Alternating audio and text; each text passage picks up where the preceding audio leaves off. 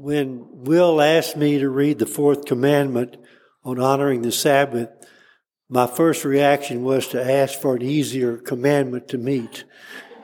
At best, I have been only an intermittent follower of honoring the uh, the Sabbath. However, when you hear me read the language, you will see that performance is not optional.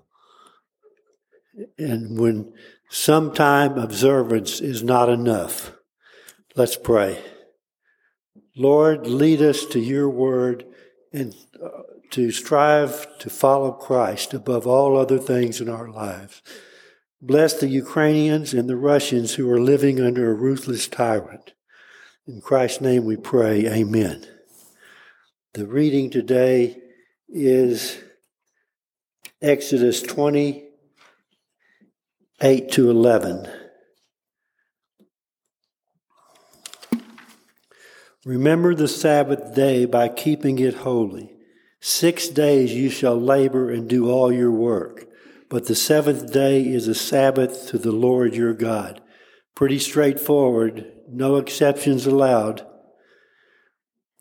On it you shall not do any work, neither you, nor your son or daughter, nor your male or female servant, nor your animals, nor any foreigner residing in your towns. For in six days the Lord made the heavens and the earth, the sea, and all that is in them. But he rested on the seventh day. Therefore the Lord blessed the Sabbath day and made it holy.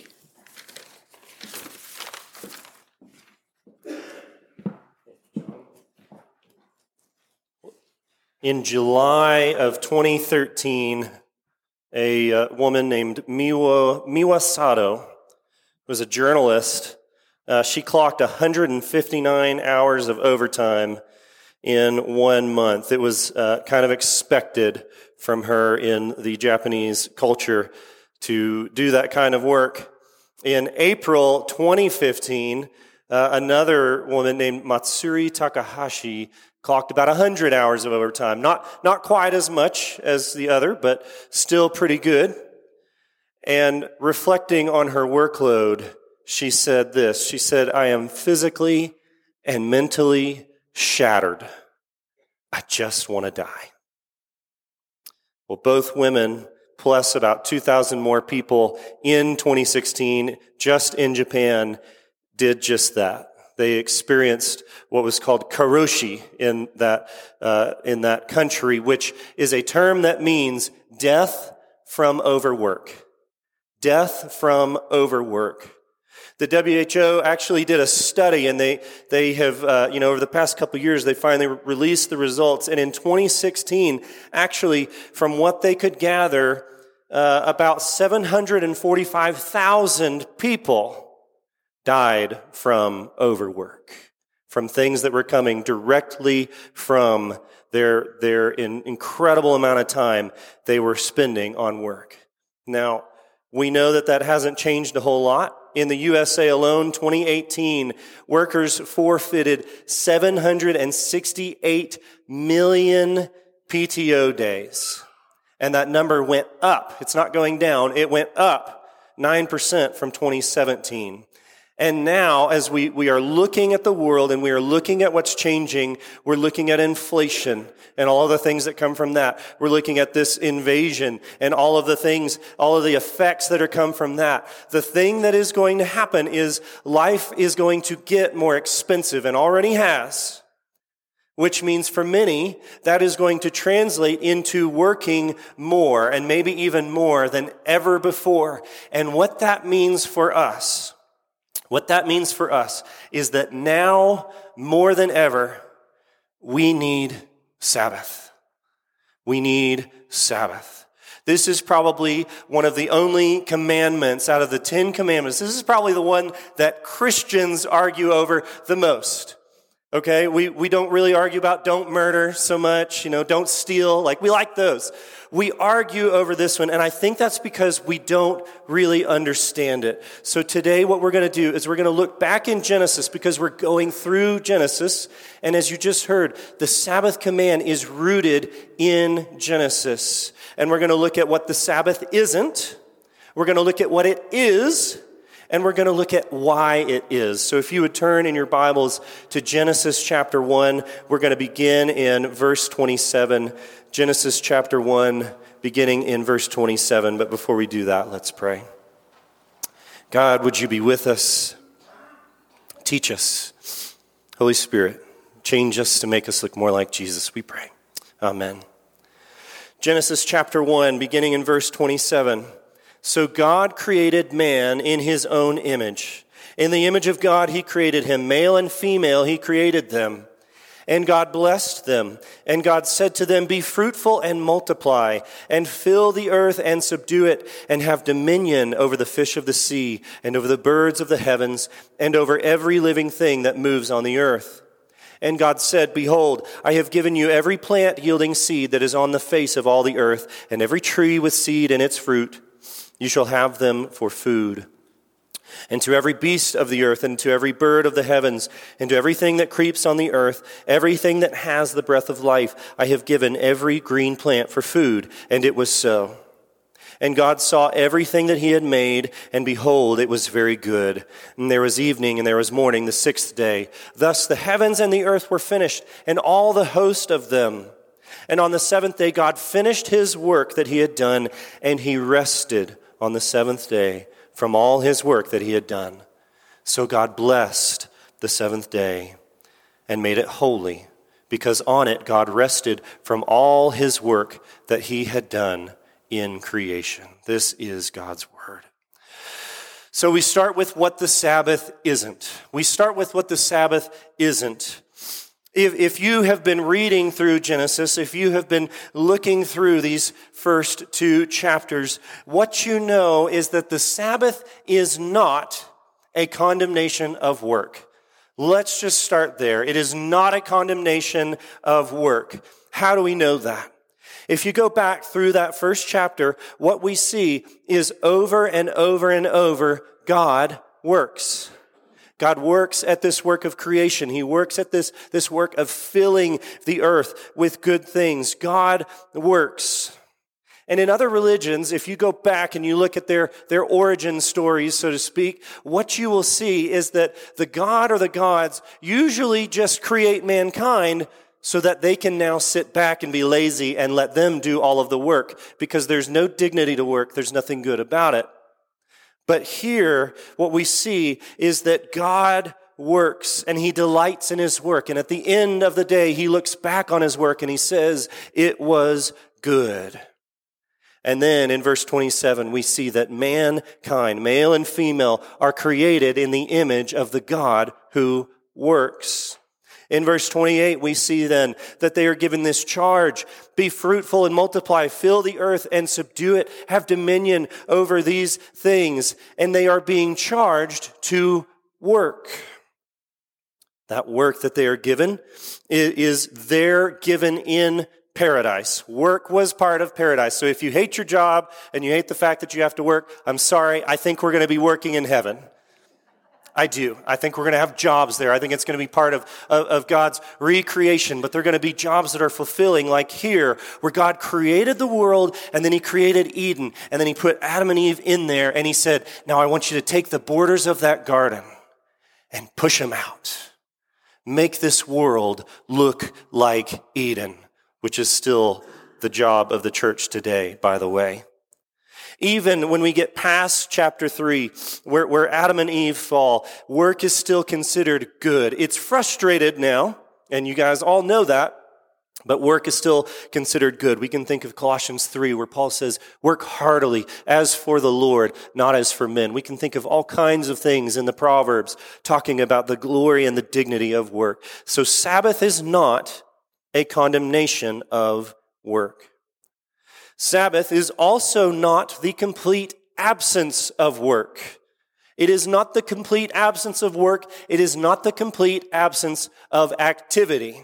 And I think you all recognize and acknowledge that because you are here wearing clothes today. You were active this morning. You got up earlier than you wanted to, but you still did, and you came here. And we see this because in Genesis 2, chapter 2, it says, On the seventh day, God finished his work that he had done, and he rested from all his work that he had done. But let me ask you this what if God stopped everything? What if he stopped all of his work? You, you ever have those days where you wake up and you just think, nope, not doing it? Not doing the chores. I'm not going to cook a single meal. I'm not even going to make a peanut butter sandwich. I'm not going to take a shower. We're not doing it today, right? Imagine if that was the universe and God in control of the universe and he just on the seventh day just said, nope, not doing it.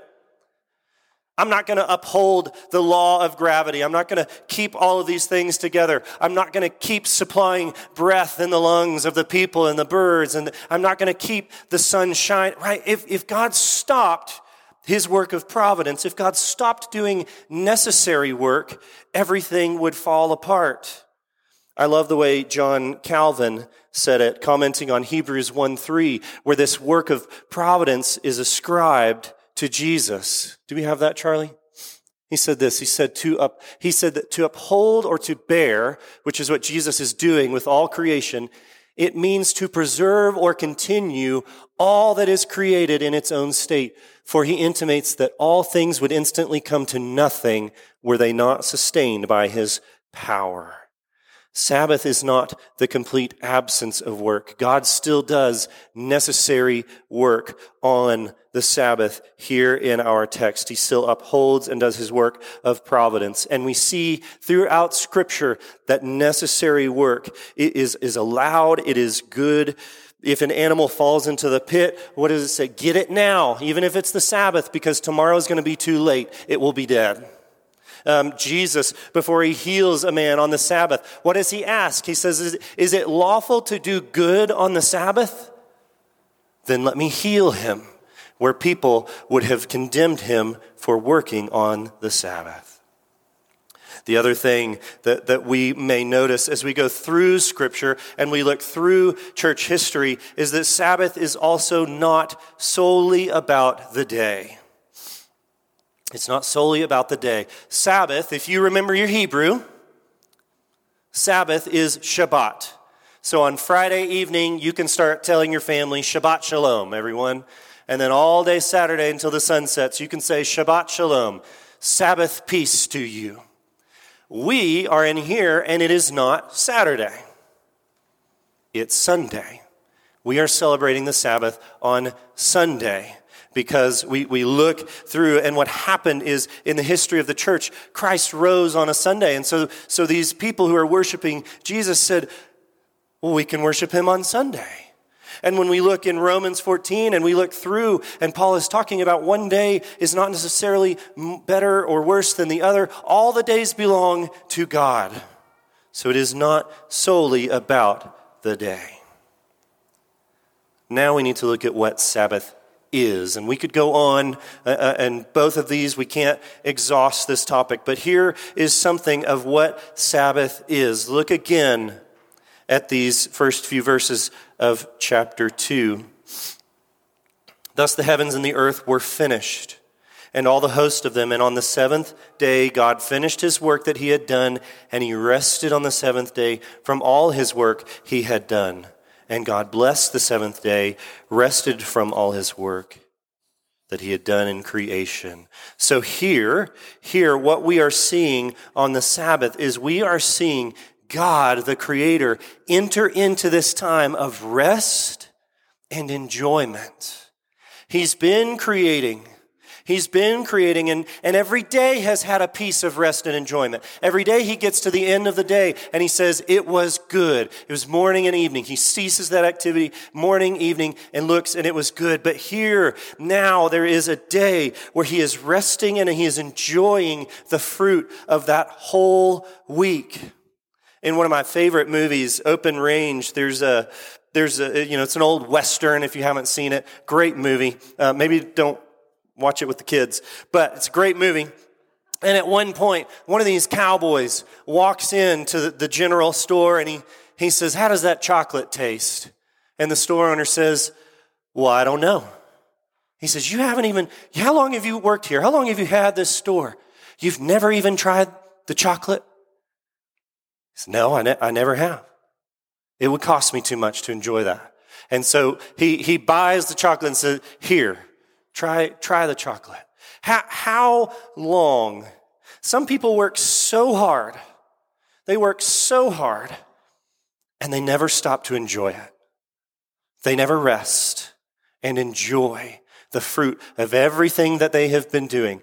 They, they, they don't stop. They keep going. They, they never taste the chocolate. But here, God rested on the seventh day, looked back on what he had done, and he enjoyed it. He rested and he enjoyed it, and he commands us to do the same. We are made in his image.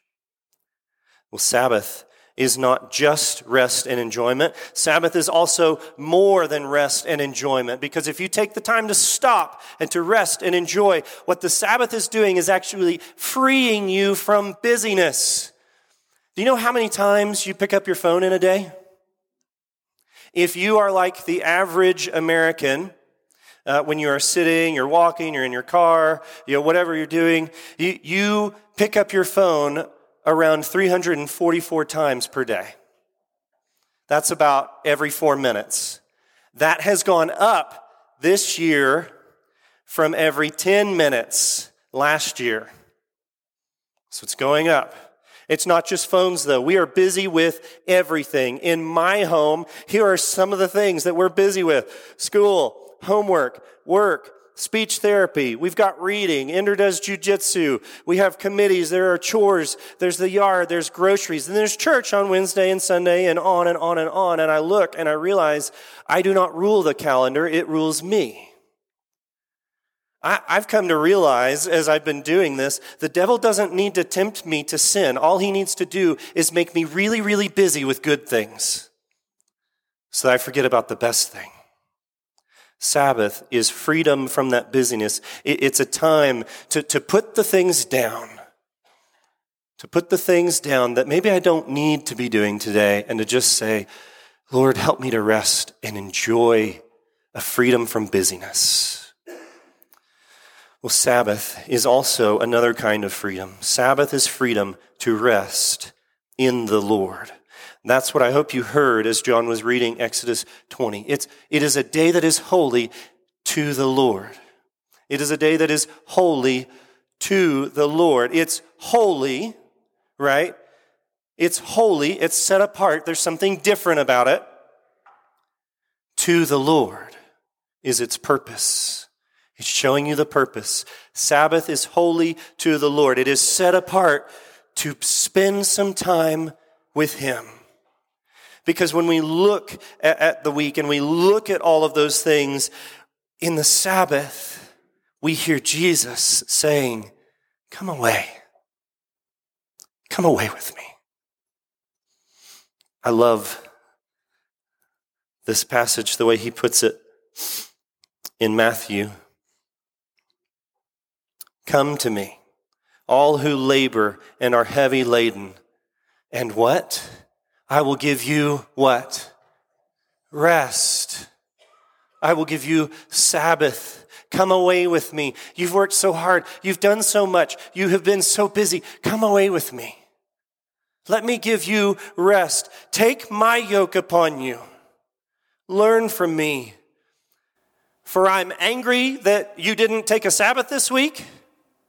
For I'm sitting here and I just want to pour guilt on you. No. It's not about guilt. If you're feeling guilty, please don't. That's not what it's about. He says, I am gentle and lowly in heart, and you will find rest for your souls. For my yoke is easy and my burden is light. Come away with me, he says. Let's spend some time together. Let me give you Sabbath rest. I am not saying here, you better be in church every Sunday. Okay? I like that. That's good. we want to do that, but I am saying you must Sabbath. No matter how busy you are, no matter how crazy things get, no matter what kind of activity you, you have going on, you must Sabbath. You must find a time to get away and to be with Jesus and to remember who he is and what he has done for you. And now I will tell you, I think the best place for that is church. And we see that in the why of the Sabbath. Why do we have Sabbath? Because we aren't God but He is. We are not God, but He is. We are made in His image, but we are not God. He is. Every time we Sabbath, we are admitting those two things. We are not God, but He is. We are not God. We need rest. We need renewal. We need the Sabbath. We are finite. We run out. Just try and do it on your own. You will only get so far, and you may get farther than me. You probably will but you will run out. We are finite. We need rest. But God did not rest because he ran out of anything. God rested in his completeness, in his fullness. The work was done. He wasn't tired. He wasn't sleepy. He wasn't looking back and saying, oh man, that really took it out of me. God rested in his completeness because the work was done and he could enjoy it. And when we observe Sabbath, we are saying, You are God, I am not. And though I am like you, you are more than I will ever be. And I need you. And I need what you can give me. See, I can get outside. I can avoid chores. I can sleep all day and then feel refreshed, and that's good. But I need God. The best golf game does less for my soul than singing one hymn with you guys on a Sunday. The best vacation is good, but it does less for my soul than just memorizing one psalm, any psalm. The biggest championship, it's going to do less for my soul than having a sinner saved by grace like, like you and me praying for me. Now, don't hear what I'm not saying. I'm not condemning golf, vacation, or, or, or, going to championships. I'm just putting it in a degree so we can see the greatest good. Because when life throws wave after wave of hell, it is not golf, outdoors, tournaments, or sleeping in, as good as they are and as much as you need them sometimes, it is not those things that will get me through. It's what the Lord does through Sabbath, resting in Him. And that is why Sabbath ultimately is not about you or me. It is about God. It is about redirecting our gaze to the Creator. It is about remembering who He is. It's, it's that time where, where we stop and, our, and in our souls, we hear that voice say, recalculating, right? Redirect. Look where we need to. That is what the Sabbath is, and that is why we have it. And if there's anyone that knew that, it was a man named Henry. Henry knew that. He was born in China and he cherished the gift of Sabbath. For him, it very much was tied to one day. And he loved that gift of Sabbath, but he also loved to compete. So he learned rugby at school and he, he played and, and he was really good, but he noticed that he was better at running. And so he had to choose between rugby and running and he chose running. And he kept running and he ran and he was fast and he eventually got into the Olympics, the 100 meter. He was excited, he was nervous, and he was ready. And then the, the meter, 100 meter was scheduled on the Sabbath, which for him, again, was very much tied to the day. He loved running. He cherished it. But he said these words. He said, he, he, he actually said, God made me fast. And when I run, I feel his pleasure. But race was on his Sabbath. And so he would not budge. His friends, his team, even Scotland came to Eric Henry Liddell and they said, just run the race. And he wouldn't do it because he knew he needed a Sabbath. It wasn't until they moved him into the 200 and the 400 meter, which were on different days, that he was able to run in the Olympics and win. But looking back on that time, before he became a Presbyterian minister and a missionary back in China, where he was born to his missionary parents, he said this It has been a wonderful experience to compete in the Olympic Games and to bring home a gold medal, but since I have been a young lad, I have had my eyes on a different prize. You see, each one of us is in a greater race than any I have run in Paris, and this race ends when God gives out the medals. I don't think anyone would call him a hero today for honoring the day that he observed Sabbath. We, we tend to look down on each other for saying whether it's Sunday or Wednesday or Tuesday for saying, today is my Sabbath. I will rest in the Lord. We, we don't, we don't lift that up. But this man was a hero. And we can see the effect that Sabbath had in his life when years later, during World War II, he was interned at a Japanese camp in Weifang. There was a lot of fighting. There was hoarding. There were factions. There were all kinds of things. But what did he do? He helped the elderly. He led Bible study. He taught the kids. He led games for the kids who called him Uncle Eric. One survivor commented, they said he was overflowing with good humor and love for life. Another one said, watching Eric is as close as I will ever get to seeing a saint. How, in the middle of all of that, did he have that kind of joy? Because he Sabbathed. He Sabbathed. He surrendered that to, to say, Lord, I will follow your command. I will do what you say. I will Sabbath. And eventually, while he was in camp, he got a brain tumor, and his last words were, It's complete surrender. And then the man who honored the Sabbath entered into never ending Sabbath rest. So, who are we, Westminster? Who are we? Do we remember the Sabbath? I, I think we do. I think we do. And, and where we don't, I think the Lord needs to challenge us. And, and guys, I'm challenging myself here. My family can tell you pastors are the worst about honoring the Sabbath, about saying, I'm going to take a day and I'm going to rest in the Lord. But I think that we are a people who know the value of work and we work hard. And I think we are a people who honor the Sabbath where we find rest and enjoyment. We find freedom from busyness, freedom to rest in the Lord and find renewal in His strength and not our own. Let's pray. Jesus, every day belongs to you. Lord, and in, in that sense, every day is holy. Lord, and every day we are called to walk with you.